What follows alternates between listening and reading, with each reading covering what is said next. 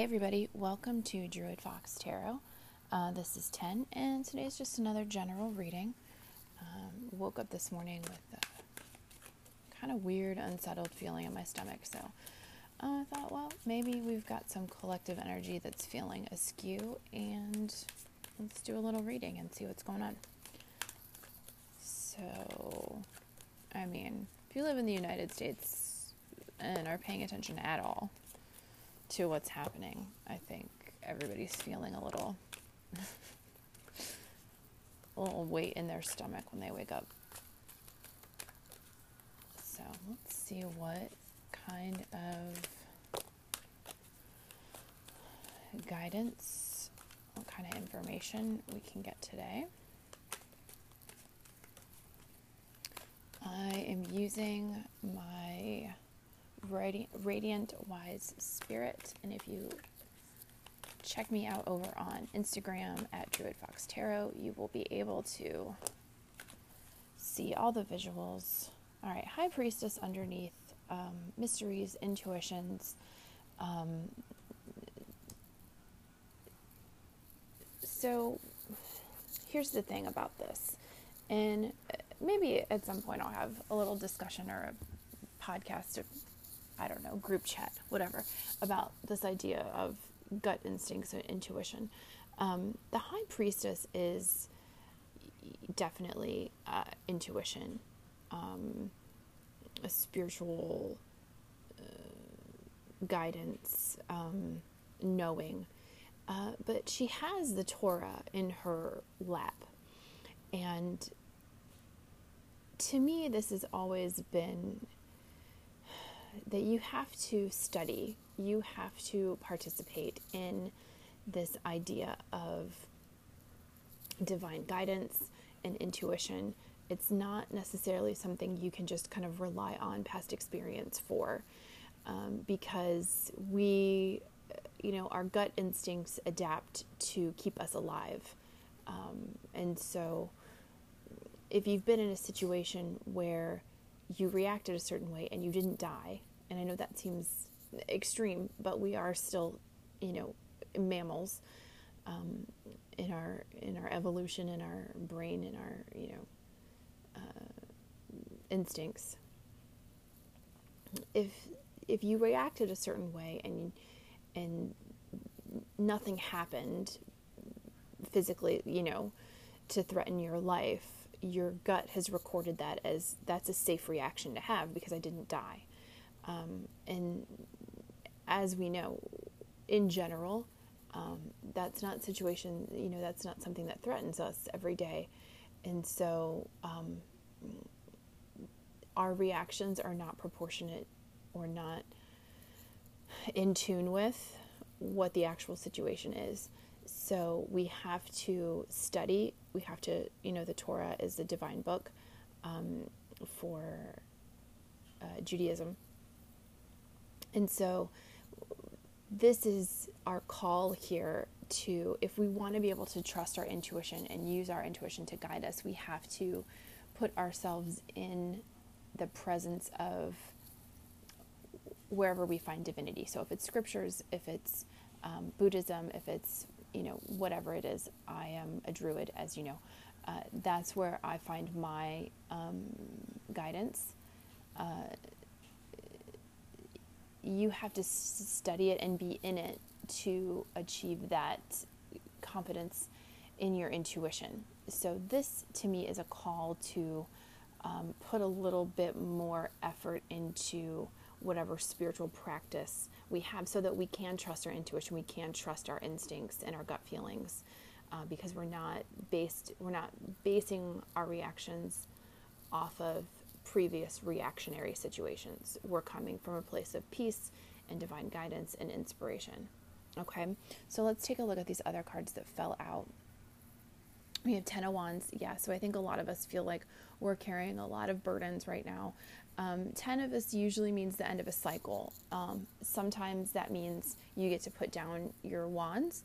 Other times that means you've learned how to adapt and you can carry this burden and you're fine um, for the time being. Um, we do have the Eight of Swords Uh, so I think that there's a lot of anxiety around these burdens. Um, the the wands, the rods are also creativity and inspiration. So it could be that you are having a lot of ideas about where you want to put your energy, create, you know, your creativity, your passion, your excitement, and you're not sure really what to do. You don't know where to go. You've got a lot of creative energy and no outlet for it.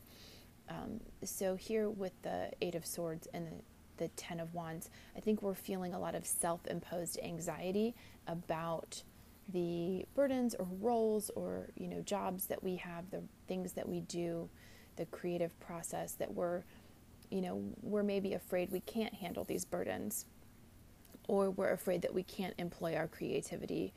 Um, but again, the Eight of Swords is a self-imposed um, exile. It's your thoughts it's your own ruminations and anxiety uh, trapping you there. So, again, going back into that state of learning about what inspires you and what your you know source of divinity and divine action is uh, is really going to help understand this cycle and understand what burdens you can carry and what burdens you should lay down. Interestingly, the Hermit and the Justice card and the World so we have three three major arcana cards that fell out here. Um, the Hermit is the Virgo, Justice is a Libra, um, and then we have the World, which is the completion of this cycle, the completion of this journey. So uh, the Hermit is definitely a card of. I don't want to say a card of solitude a lot of people think of the hermit as like you know you're going into the cave on the mountainside you're going to study you're going to reflect oh pardon me you're going to um, you know lock yourself away from everybody for me and i get this reading from an old book of tarot it's that this is to me this is the catch up keep up card and I feel like that kind of represents a lot of Virgos. Um, this Virgo here, this hermit, is has the light, has the star from the star card, the wish come true, and he's standing on a mountaintop, casting this light out. Okay, so he's saying, "I am here.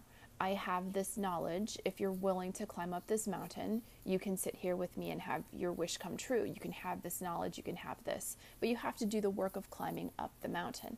And that is definitely reflected also, you know, in the high priestess card that she's studying the Torah, that she has it there for reference, that she's basing her intuition on this divine text, this divine source. Um, the hermit card is saying, you know, I I have this knowledge I want to share with you, but it's not given easily. It's not, it's not, I'm just not just going to hand it to you. You have to climb up this mountain and come spend some time with me.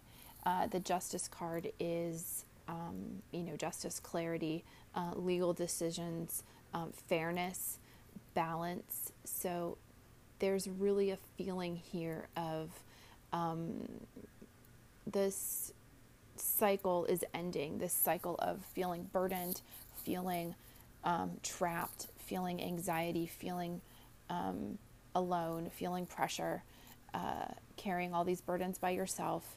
That there is an end to this cycle, that this cycle is going to um, come to a wonderful, completed, fulfilled conclusion, and you're going to level up from there but we really need to work on these ideas of burdens and um, you know the anxiety around carrying all these roles that we have all these um, projects or ideas or you know again just roles. If you have a job and you have kids and you have you know something else you want to do uh, you know i could list six things right now that i want to do.